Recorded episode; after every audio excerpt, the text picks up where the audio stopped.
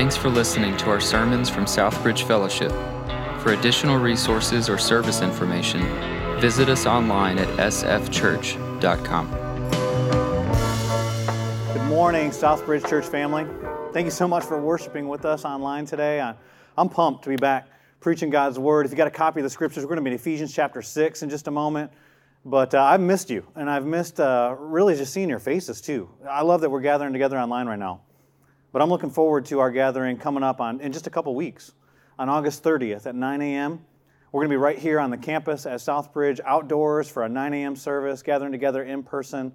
And not just because I love preaching to people more than preaching to a camera, which I do, and not just because I miss seeing you, which I do, but I know there's all those special things that happen when you gather together that are unplanned, whether it's seeing people praying together or just encouraging one another, just hearing each other sing. And so I'm looking forward to that time. I hope you'll mark your calendars, and those of you who are able, that you'll be with us on that time. I don't know exactly what COVID's been like for you, but I can tell you that my wife and I have spent more time on screen time than normal. Not just our kids' screen time. I'm not talking about phones and iPads for them and, turn it off. But I just mean for us, watching shows. Some of you found the end of Netflix. Some of you have been scrolling through social media and watching cats chase laser beams and various blooper videos, as much as you're like tired of watching all that stuff now, right? And one of the things that we've been watching and we've always watched is HGTV. There's a new show that we've been following. It's called Renovation Island. I don't know if you've seen it yet or not. You can mark in the comments whether you've seen the show. And what happens is there's this couple. They were on vacation in the Bahamas. They found this old rundown resort, and they decided to leverage everything they have and buy the resort and renovate it. And they said they leveraged everything they had, but as I'm watching it, I've been questioning that a little bit because every episode something comes up they didn't plan. They cost a bunch of money, and somehow they have the money to do it. And they keep saying they had limited time, but they keep extending the deadline. I'm not going to ruin anything for you, but we were watching one episode, and they ended up finding out they had termites in this hotel block. It has about 18 rooms in it, and there's termites just been eating through this whole place. In fact, the termites were so bad. They were in the dining room that had a tile floor and cement underneath that. They were chiseling it up, and it was a bunch of termites between cement and tile just running through there. I don't know if you've ever seen these little guys before, but they're evil. They're chewing stuff up and little wicked faces biting into things and just costing a bunch of money. And I'm watching the show, but I'm not that concerned. It's that guy's money. But then I had the thought, when's the last time I had my house inspected for termites? And then I started thinking about, what if I have termites? How much is that going to cost if I have termites? Are you following my thought process? Some of you are probably having that thought process right now, thinking about your own house and your own termites and maybe the things that are happening. And so I Google real quick, and I pull up a place, and I called, and I said, will you come out and inspect? And they came out and inspected, and they said, did you know you have termites? But I didn't know if I was getting scammed, so I called two more places, and they said the same thing. Do you know you have termites? Yeah, I know I have termites now. I started thinking, when's the last time I had it inspected before that? And I thought back, for years I was having somebody come out on an annual basis and check it out just to make sure I was okay. But then at one point, a guy gave me a thing, and he said, you need to have a $1,000 treatment in order for these inspections to be valid. And I thought, this seemed like a scam. I wasn't sure. And do you know what I did? Nothing. And then it had been about 2 years since I called and had a reinspection, and now I had termites. And I don't know how long they've been there, but do you know what I learned when they told me I had termites? Not just that it was going to cost me more money than I wanted it to, but I learned that I had an unseen enemy that had been chewing at the structure of my home. They would eventually destroy my home if I didn't do something. And Southbridge, I want to share with you that same message with you today. We have an unseen enemy. And it might make us sleep better at night to not think about it or talk about it and kind of put our heads in the sand. But Paul tells us in Ephesians chapter 6 that our battle's not against flesh and blood. And we're seeing a lot of stuff and arguments between people and parties and groups and all that kind of stuff happening right now in the world. But we got to remember there's an unseen battle that's taking place. And many of us don't want to talk about that or think about that. And if other people hear us talk about it, they might think we're weird as Christians. But if we believe the Bible, that's what it says. That you have an enemy and he's real. And it seems like he's been really active during this COVID season. And I don't know where you're at in your relationship with Jesus, but when you look at some of the studies, they're not encouraging about how American Christians are doing during this season. And so George Barna had recently done a study in July, and he said that about 32% of Christians, about 1 in 3 Christians that were attending church before COVID aren't attending at all now. Not online, not in any way. You go, we got to get back to church. No, not just about getting them to attend an event. The study went on to say that those people that weren't connected to their church, that weren't attending now, were experiencing more anxiety, more emotional burdens, more likely to be perpetually bored. It's the devil's playground. And I saw one pastor had sent out a survey about pastors, and the survey estimated about 20% of pastors would quit due to discouragement and things that were happening during the season. See, there's a battle that's taking place, and we're doing this series called Shift. And I want to shift our attention during this time period to talk about the unseen battle. And so today we're going to begin what's going to really be a three-part sermon as we walk through Ephesians chapter 6, verses 10 through 18, and talk about this unseen battle. Today's message is entitled, Take a Stand. If you got your Bible, please join me in Ephesians chapter 6. Ephesians is a great book. It's one of my favorite books in the Bible. It's only 6 chapters, and the outline of the book is very simple. In fact, it breaks down the first 3 chapters and the second 3 chapters. In the first 3 chapters, what you see is a bunch of gospel truth about who God is and what He's done in our lives and what that means to us and then who we become, that we actually receive if you're a follower of Jesus. Now, if you're not a follower of Jesus, I'm going to tell you how to become one in just a few moments. But if you're a follower of Jesus, you've received a new identity. That God selected you to be in His family. He's adopted you to be His son or daughter. You're a son or daughter of the King of Kings and the Lord of Lords. That He's done a work in you by depositing the Holy Spirit in you to take you from being dead in your trespasses and sins to being made alive in Christ. You were without hope and without God, but He made you alive in Christ. He's deposited the Holy Spirit in you, that God actually is living inside of you. The very power that God used to raise Jesus from the dead is at work in you. The God who raised Jesus from the dead is at work in you. That's incredible truth. And then chapter 3, you end up seeing He divided the walls. It was a barrier between us and brought Jew and Gentile together that were one through the cross. And then it comes to this culmination prayer where He says, now to Him who's able to do immeasurably more than I could ask or imagine. And then there's a transition in chapter 4. Chapter 4 and verse 1, it says, therefore, walk worthy of the calling to which you've been called. And so the first 3 chapters are all about who God is, what He's done, and what it means to us and who we are. Chapter 4, 5, and 6 are all about what we do in light of who we are, what we do in light of who He is, what we do in light of what He's done, and how we walk worthy. And it gets real practical. It talks about in our marriage. It talks about with our kids. It talks about at work. But if you read it, a bunch of it's really ideal. Like in a marriage where the husband loves his wife, like Christ loves the church, and she loves her, respects her husband, and work relationships, and with kids that are wanting to be trained in the Lord, like all those kinds of things. But then you get to chapter 6, and where we're going to start reading, it says, finally, that's not just a long-winded preacher saying, hey, I'm about to wrap this thing up. No, he's going, here's the last exhortation that brings this all together. I've told you about the ideal. Now let's get real practical about why it's not as easy as it sounds. Why many of these things are very difficult. Look at what he says in Ephesians chapter 6 and verse 10. He says, finally, be strong in the Lord and in the strength of His might. Put on the whole armor of God that you may be able to stand against the schemes of the devil.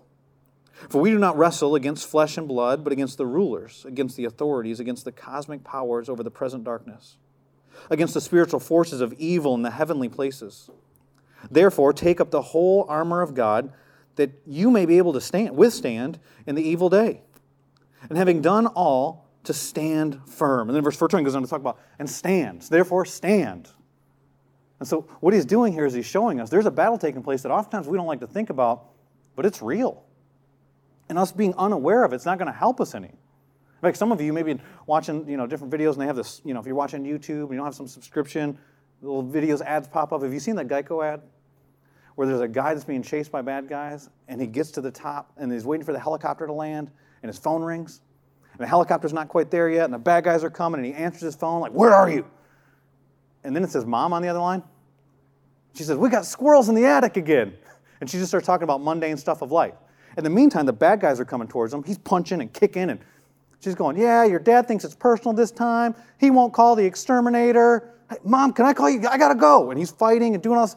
The humor of the commercial the whole time is there's a battle taking place, and she's unaware. At the end of the call, she goes, it's loud where you're at. Are you in a Zumba class? And it's like humorous for him, for everybody watching this thing because she's so unaware. It's not humorous for us as followers of Jesus to be unaware of the battle that's taking place. You know why? Because we have such a wicked enemy. Did you see he's named here in this passage? And there's people that like to say, the devil's not real. It's just a personification of evil and the evil things that happen in this world. That's not what the Bible teaches. When you look at the Bible, you see he's a real intelligent being. He was created by God. He's a fallen angel. You see in Isaiah chapter 14. And he's called here in this passage of Scripture the devil in verse 11, the end of verse 11. The schemes of the devil that are coming against you. He's got schemes for your life. And he's a wicked enemy. It's called throughout the Bible, lots of names. Let me share some of them with you. It's called the accuser, the adversary, the liar, the father of lies, a murderer, thief, the devil, Satan, Beelzebub, the god of this age, the ruler of this world, the evil one, the dragon. He's referred to as a roaring lion going throughout the earth looking for whom he might devour. He comes as an angel of light. He's real. He's powerful. He knows your name. He knows your kid's name. He wants to destroy you. He's at work, and we oftentimes don't see it. And what Paul's saying in this passage of Scripture is, be aware, but not just be aware. There's something for you to do. Take a stand. And that's our main and our only point today really is this, that as a believer, as a follower of Jesus Christ, you must take a stand against your enemy.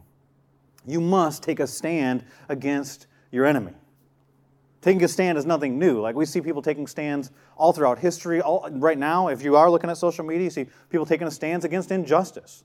And many times that's right. Like there's things that are wrong in this world, and take a stand against those things. And there shouldn't be, poverty and hunger and orphans and all this, the things that we're seeing that are wrong in this world. And sometimes they're political stands, and sometimes whether wear a mask, not wear a mask. And when you hear me say take a stand, you might miss that it's a specific stand against a specific enemy. It's not flesh and blood. Remember the text said that. It's the devil, your enemy. He wants to destroy your life. He's got schemes to destroy you. And oftentimes we live unaware of his presence, but he's there. Now let me just say this about this. I'm not saying that the devil's the cause of everything evil in the world or every problem we have. In fact, he's not even our only enemy when we look at the Bible as a whole. We see we've got the world, that's the world system that's anti-God, that wants to diminish God, be anti-God, drive us away from God, either distract us from so that we waste our lives or that we would literally rebel against him. And then there's the flesh, there's our own flesh that wants to do wrong, that we're led astray by our own sinful nature. And even when we want to do right, we do wrong, and there's that battle that takes place, but then there's also the devil. And so you can't blame the devil for every bad thing. If my daughters are watching this sermon, and one of them punches the other one in the face and then looks at me and says, the devil made me do it, I'm like, no, you're responsible for what happened here. Influence, all that, I don't know, but here's the reality. Even though the devil's not responsible for everything that happens, he is active, and he wants to destroy you. And the emphasis of this passage is to take a stand against him. Look back at it. Go back to the passage. In verse 11, it says that we're to stand against the schemes of the devil. And then you jump down to verse 13. It says that you may be able to withstand, there's a version of that word, in the evil day and have done all to stand. And then I didn't read verse 14, but verse 14 gives the command, stand therefore. So there's a clear emphasis here that we're to take a stand against the enemy. It's not just defensive. It's also offensive because there, some people talk about it's all. There's two offensive weapons in this armor that we'll read about as we come to it. But here he's talking about we stand, we hold our ground, but then we're children of the light. There's nothing to stand for if we don't take some ground. And so we're to take this stand because he's at work. And we see it all through the Bible. From the beginning, in Genesis, he comes on the scene, he tempts Eve, and Adam and Eve, they eat the fruit, and Adam's held responsible just through one man sending into the world because he didn't take a stand. You see what happens in the book of Job? Even those of you, some of you who are not that familiar with the Bible probably have heard of Job, right? He's this guy that all this bad stuff happened to. And one day, he lost 3 businesses. Talk about a financial crisis. And one day, he had 10 kids die. Talk about being overwhelmed by tragedy. But you know the problem for Job? I've said this before. The problem for Job is he never got to read his own book. Because what happens in Job chapter 1 as the story is being told is that God pulls the curtain back in verses 6 through 12, and he shows us something that Job didn't get to see and his friends didn't get to see, that there was a cosmic conversation taking place where Satan had come to God and asked permission to do these things in Job's life. And so you're wondering if you're Job, like what's happened and what have I done or why is this going on? And the reality is it wasn't even about Job. It was about God's glory.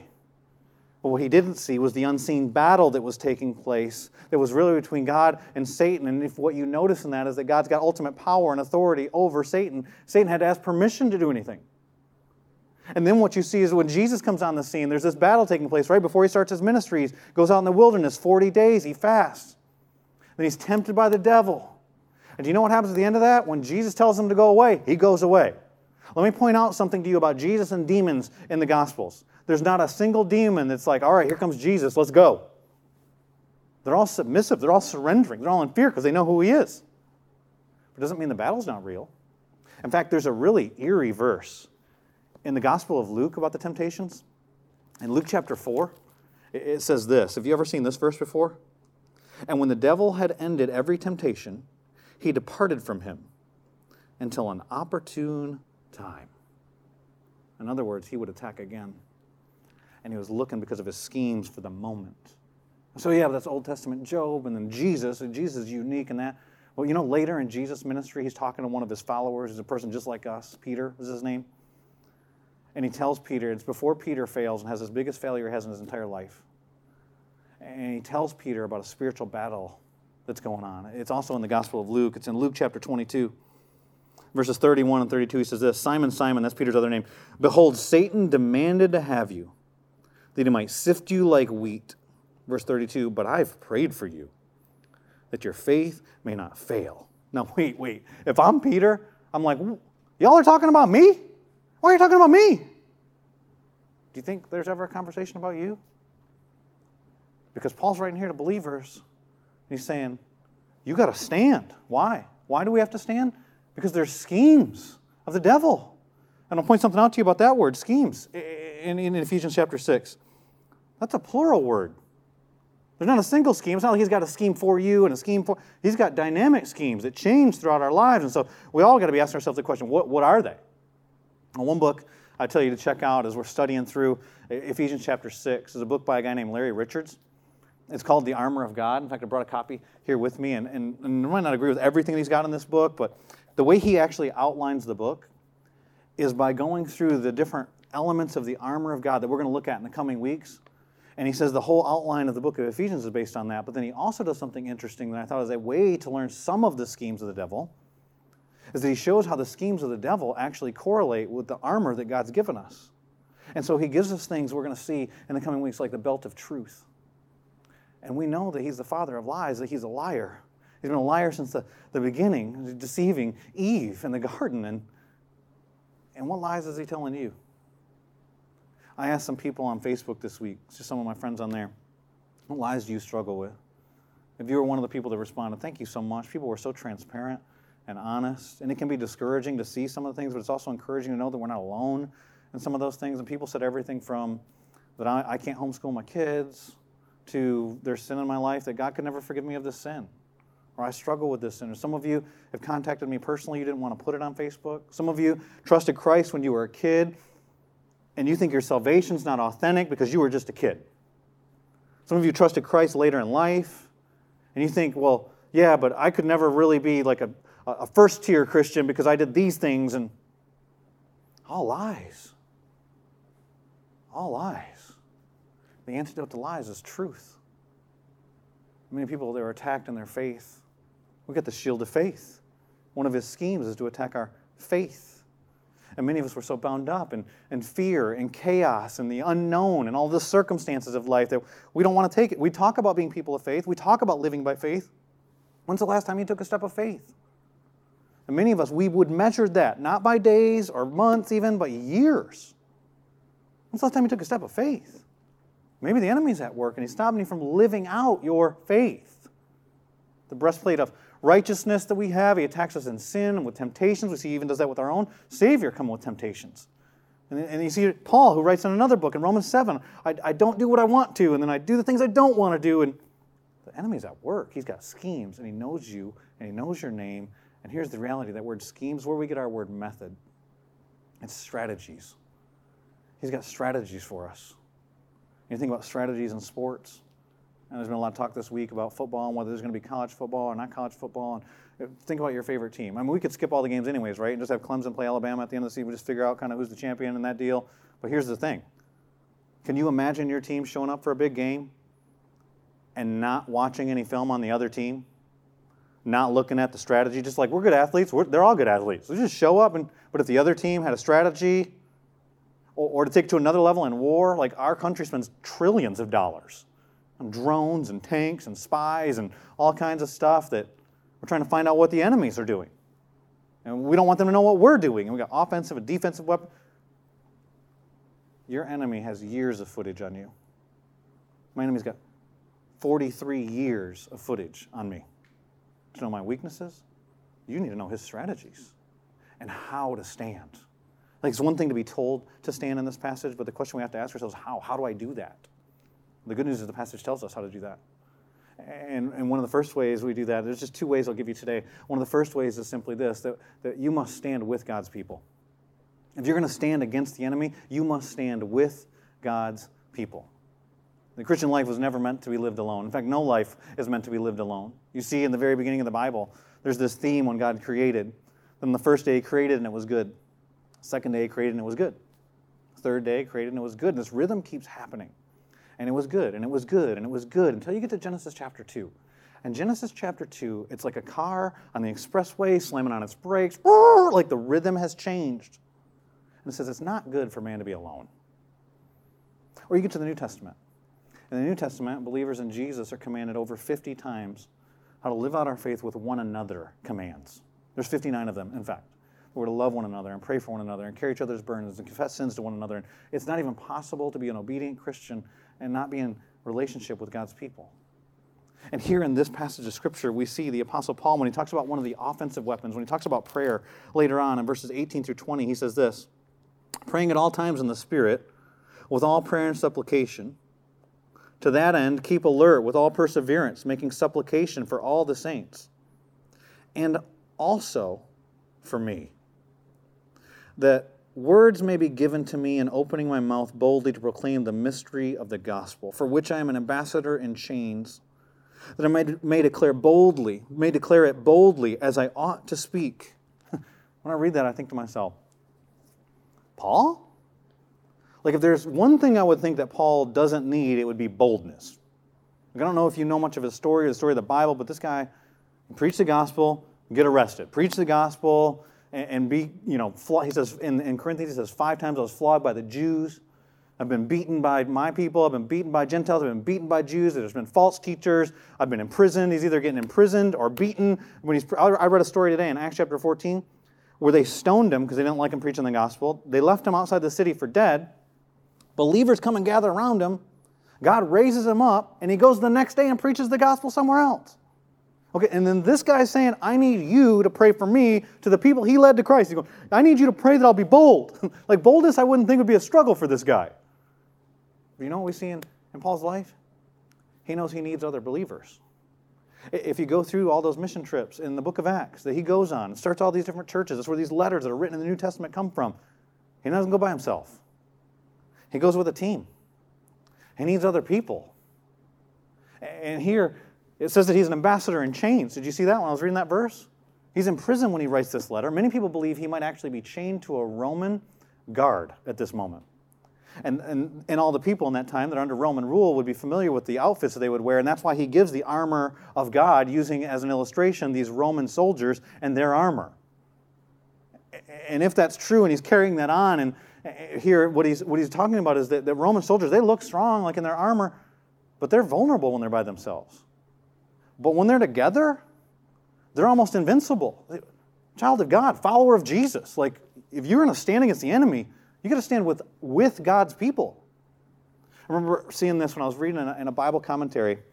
They were talking about this. And I'm just going to read it to you, what it said. It said, if prayer for one another, talking about verse 18, it says, if prayer for one another continues the figurative image of warfare in the preceding context, that was chapter 6, verses 10 through 17, it might relate to how the soldiers had to stand together in their battle formation, covering one another by moving as a solid unit. A Roman soldier by himself was vulnerable, but as a unified army, a Roman legion was virtually invincible.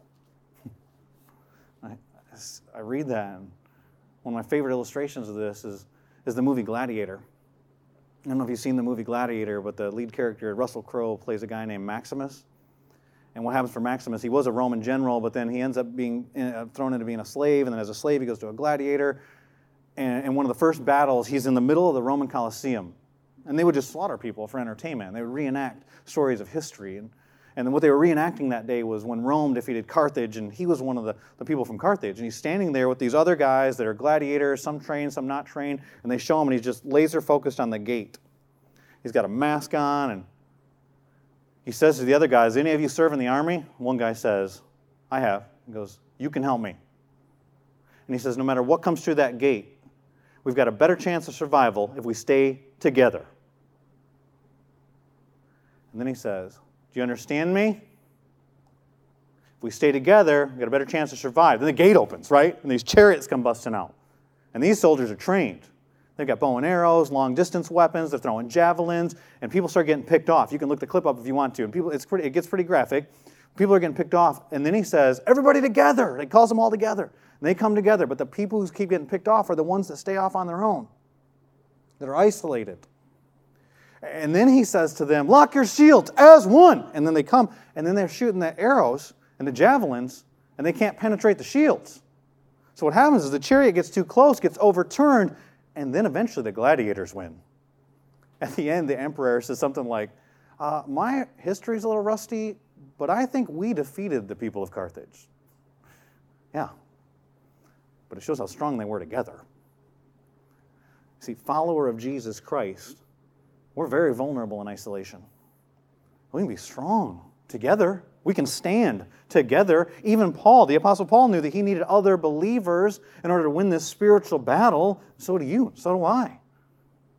So let's apply this. Like, let's think. If George Barna's stats are accurate, which I don't know. I haven't talked to everybody and tried to do a survey, but if they're accurate and over 30% of people that were going to church are no longer going to church, and that's impacting their lives in a negative way, no matter how you slice it, regardless of, some of those people probably weren't believers, and it'll be good for them to be away from church because they maybe deceive themselves and think they're believers, but some of them are genuine believers. And we don't tend to drift towards obedience. We tend to drift away from God. And so that's why there's increased anxiety. That's why there's increased difficulty. That's why there's extra emotional burdens. Like, that's why these things are happening. So why don't you reach out to some of those people if you know them? Maybe share this service with them right now. Maybe invite them to come when we get together again on August 30th and meet together and take them to lunch and spend some time together. Maybe there's some people that have been in your small group. See, there's a reason why the Scripture warns us in Hebrews chapter 3 that we should exhort one another every day so we don't become hardened by sin's deceitfulness, because sin is deceptive. And there's a way that we can be deceived into thinking things are going to be good for us that ultimately destroy us and ruin us, and we need each other, believers. I need you, you need me, we need each other, the whole body. Any of you thinking, believing the lie that you have nothing to offer, God's given you spiritual gifts, that God's given you a purpose for being here. Ephesians chapter 2, He's prepared for you, works for you to do in advance. So you got to be, and we're missing out if you're not a part of this. And so how could we ever be the church in Acts chapter 2 if we're not willing to live life together in relationships, being vulnerable with each other? And I'm not talking about masks, like whether to wear a mask for the pandemic or not, but like taking off the masks and the pretenses that we often have at church and just getting real with each other, that we all struggle with sin and we all have some lies that we believe, and that's why we need the truth to combat it. That's why we need to be exhorted by each other on a daily basis, because we need to, if we're going to stand, we got to stand together. And so I'll just ask you a question I ask my kids. Who are your friends that help you love Jesus more? I'll ask them periodically. I'll just say, hey, girls, do you have friends that help you love? And I'm not asking if you have friends that go to church. I'm not asking if you have friends who love Jesus. I'm asking you, who are your friends that help you love Jesus more? And then I turn it on them, and I say, are you that kind of friend? Are you the kind of friend that helps other people love Jesus? Do people, because of being around you, are they drawn to Jesus? See, that's what we need for each other if we're going to stand against this enemy, that we stand with God's people. But not only do we stand with God's people, we stand in God's strength. We don't just stand with God's people, we also stand in God's power, in God's strength. Go back to the very first verse I read to you, in verse 10. It said, finally, be strong in the Lord and in the strength of His might. Why is that? Well, he tells us because we're in a wrestling match. We're in a struggle, some of your translations say. Have you ever wrestled somebody before? Some of you maybe were on a wrestling team, or maybe you just wrestle your brother or whatever growing up, or sister growing up. My kids, they wrestle. And I remember when I was in college, we used to have this dorm that was set up. It had these 4 hallways that all emptied into one central spot. And what we would do sometimes, we would line the walls with mattresses, And we go in there, there'll be all these guys, and there'll be two guys who get in the middle, and they start wrestling with each other, and everybody's yelling and talking trash and all that kind of stuff. And I was usually just kind of like the mouth. Like, I didn't want to get in there. A lot of guys were bigger and stronger than me, and I'd just talk and instigate and cause problems. I remember one time finding myself in the middle. And I was wrestling against this other guy, about my size, about my strength. The most boring wrestling match you've ever seen. Because we'd go at it with each other, and then nothing would happen. Nobody'd flip each other. Nobody'd body slam each other. We'd just roll around a little bit, and we did that for about 10, 15 minutes. And then we were just exhausted, and other people got bored, and they kind of trickled away. And when it was done, I went into the bathroom, the communal bathroom too. You know what I did at that point? I started throwing up. Like not just like, oh, I don't feel good. It was like hurling my guts out. And then another guy came walking in. I just looked at him. I said, hey, you, don't tell anybody. Because I don't want the other guy to know that maybe he had won in that situation. The reality is, well, I was out of strength. I was exhausted. Some of you might be exhausted through this time. You're trying to battle this spiritual battle on your own. You're exhausted by the fears that have been plaguing you. Maybe you're exhausted by your anxiety, the lies you've been believing, the sin struggle you've had. Can I point out something to you in this passage? The strength that he commands. It would have been no good if that guy had walked in the bathroom and said to me, hey, be strong. No, I'm not. Okay, I'm just not strong. Did you see here? There's key words in this passage. God's word is his word from our Creator, our Redeemer, to us. As his followers, he's speaking to us, and every word matters. Somebody said, be strong in the Lord. Notice he doesn't say be strong for the Lord. He doesn't say be strong to the Lord. Be strong in the Lord. It's when you're in the Lord that you can have this strength. And what he's going back to is what he's already talked about in this book when he's telling us about God's work and how powerful God is in the first three chapters. In chapter 1, he was praying this prayer, and he's praying, and it starts about verse 17, but in verse 19, he starts talking about the power. Look what it says in chapter 1 and verse 19. He says, and what is the immeasurable greatness of his power toward us who believe, according to the working of his great might. There's another power word. That he worked in Christ when he raised him from the dead. This is the powerful God that raised Jesus Christ from the dead that we're also told in chapter 1 and verse 13 has been deposited in you. So the God that raised Jesus from the dead is alive in you. That's the power you have if you're in Christ. He talked about this power again in chapter 2. He says you were dead in your trespass and sin, but you've been made alive in Christ. He raised you from the dead spiritually. In chapter 3, he's praying a prayer for believers. He says this in verse 16, that according to the riches of his glory, that he may grant you to be strengthened with power through his Spirit in your inner being. That's the power, the power of God at work in your life. And then verse 20 and 21 says, now to him who is able to do far more abundantly than all we ask or think according to the power, get this, at work within us. To him be the glory in the church and in Christ Jesus because of the power of God, the living God, at work in us, the power that raised Jesus Christ from the dead, at work in you. That's the power you have access to. And so let me tell you something. You don't have to fight for victory over the enemy. You already have victory if you have Jesus Christ. Because what it means to be in Christ, that you're in union, that means you've trusted him as your Savior. And if you haven't done that, I'll tell you to do that in just a minute. But if you've trusted Jesus Christ as your Savior, you are in Christ. That's where our strength comes from. Well, how do I experience it? How does that happen? Here's the problem with that question. Most of us want a formula. The same as we want to lose weight by taking a diet pill. Or we want to know the trick to success at our work by 3 keys. And so a lot of times we come to the Bible and we're like, what's the code? What's the secret? Like if I knew these verses in this combination, then it would unlock. And if you're a follower of Jesus, you've got access to this strength. If you don't, you don't. You don't have access to this if you're not a follower of Jesus. But if you are a follower of Jesus, the strength's already at work in you because you have union with Christ. But what sometimes happens for us is that our communion with Christ gets broken. We've got union. Nothing can stop that. Nothing can separate us from the love of God. No sin, no circumstances, nothing that could happen in this world. No virus, no persecution, no plague. Like nothing can separate you from the love of God. But our experiencing that love, our communion, and by communion I don't mean like taking the Lord's table together. I mean our relationship with him. That can ebb and flow. And it can even get broken. And we talk about it as a church all the time, the vision, connect people to Jesus for life change. And we want to see that happen, how spiritual transformation in people's lives is such a degree that leads to gospel saturation in our city and in the world. I've been off from preaching for about 6 weeks, and it's the longest break I've taken in 14 years from preaching at our church. And And during that time, I had to ask myself the question, you've done a lot of connecting other people to Jesus. Are you connected? And it was one time I was spending some time with God, and I felt like he just asked me this such a simple question, but so penetrating. He said, do you love me? Like, I know that I love his word. I know that I love doing stuff for him, but I started asking myself that question, like, am I in love with you? Like, do I really love you, Jesus? And I've gone back to the Gospels. I've been reading through the Gospels just to, Jesus, reveal yourself to me in a fresh way. And let me. And I've asked questions like, so how much do I love the Father? Because you reveal the Father. And how much do I know about my Father? And let me ask you this question. Do you love Jesus? Because the answer of how to be strengthened is ultimately, it's not a simple thing. It's a long relationship in the same direction with Jesus and a love relationship with him. And you look at this passage of Scripture, and you think about Ephesians, he's writing to this church. If you know the history of Ephesians, it starts in Acts chapter 19.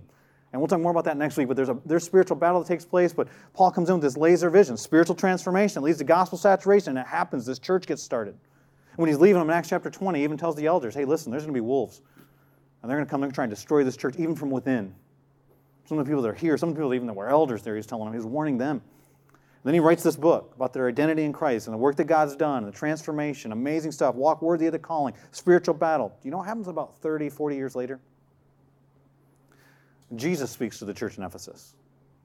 In the book of Revelation, in Revelation chapter 2, he says this, I know your works, your toil, and your patient endurance, that you cannot bear with those who are evil, but have tested those who call themselves apostles and are not, and found them to be false. I know you are enduring patiently and bearing up for my name's sake, and you've not grown weary. You love doing all this stuff for me. You know the truth, and you hate evil, but I have this against you, that you've abandoned the love you had at first. The NIV says, you've lost your first love. Remember, therefore, where you have fallen. Repent and do the works you did at first. If not, I'll come, and I'm going to remove your influence, your lampstand from its place, unless you repent. Let me ask you something, follower of Jesus. Do you love him? I told you about those termites we had at the beginning of this message. And 3 different people come out. They didn't want to get scammed. Do you know what all of them told me? There's been damage, but it's reversible, but you have to take action. And that's what I'm saying to you today. There's an unseen battle. Some of us have not been paying attention. There's been some damage, but you just got to take action. You actually have victory already in Jesus if you know Jesus. If you don't know Jesus, here's what you need to do. You need to place your faith in him. You need to acknowledge your sin. Are you a sinner? Do you believe you're a sinner? If so, then that's the first step. Do you believe that Jesus died on the cross for your sins? That he rose from the dead and he can offer you forgiveness. He can forgive you of any sin. And place your trust, place your faith in him. You can do that just by praying a simple prayer like this. God, I acknowledge that I'm a sinner. I believe your son died for my sins. And today I want to ask Jesus Christ to be my Savior. The Bible says if you do that, you believe that in your heart, and you confess with your mouth that's true, that you will be saved, you'll be rescued from sin, you'll be rescued from death. You have a new life in Christ. If you just prayed that prayer, would you text the number on your screen? Just text the word Jesus to the number on your screen. And some of you are already followers of Jesus, but maybe you've been losing the battle, maybe you've been unaware of the battle, maybe you just need some prayer. Would you text the word prayer to the number on your screen right now? In just a moment, you're going to hear some more information about how you can get connected in some small groups and other relationships, because we can't fight this battle alone. Father, thank you for gathering us in your name online. And this, I pray you'd use this video to go around the world and bring people to Christ. And God, I pray, God, that you would draw believers closer to you that maybe have drifted. I pray there might be some that would watch today that haven't been going to church, but they watch today. And you'd remind them of the truth, and you'd show them some of the deceitfulness of sin, and give them a longing for you and a love for you. And Father, I pray for all of us that we would love you more than we did 6 months ago. Love you more than when we first came to Christ. Love you more than we ever have before, God. Will you set our hearts on fire for you? It's in Jesus' name I pray. Amen. Thank you, Pastor Scott, for a challenging message. Great to have you back with us, just teaching us God's truth with passion. Pastor Scott had talked about knowing Jesus Christ personally, and perhaps you prayed that prayer with him. If you did, we would love to just follow up with you, help you grow. Whether you're here in the Raleigh area or wherever you are, you can just text the word Jesus right now to 919-893-0304, And we'd love to just follow up and help you grow personally, help you really understand what it means to have a personal relationship with God through Jesus Christ. Maybe you're just in the midst of that struggle and you just need someone to pray with you, to sort of extend care, maybe someone to talk to. You can simply text the word prayer to that number right now. We'd love to follow up with you. Maybe have a phone conversation if you want to do that. Put you in touch with one of our pastors, one of our deacons, one of our elders, and just come alongside and pray with you and encourage you, care for you during this time. Pastor Scott challenged us with the question that he challenges his girls with, right? He says, who are your friends that help you love Jesus more? That's a great question for all of us. And then he followed that up with, he said, are you that friend? You know, we all need those kind of friends, but we also need to be that friend. Here at Southbridge, we're all about connecting people to Jesus for life change. And we believe the greatest way to do that is in the context of small groups. Small groups are simply a small, intimate gathering of authentic believers who desire to grow to be more like Jesus Christ and begin to multiply and replicate as we pour our lives into one another. So we have people pouring into us and loving us, helping us be more like Jesus, and we're pouring into them, helping them to be more like Jesus. We'd love to help you connect in a group. We have some existing groups that have some space that could use people. We need leaders.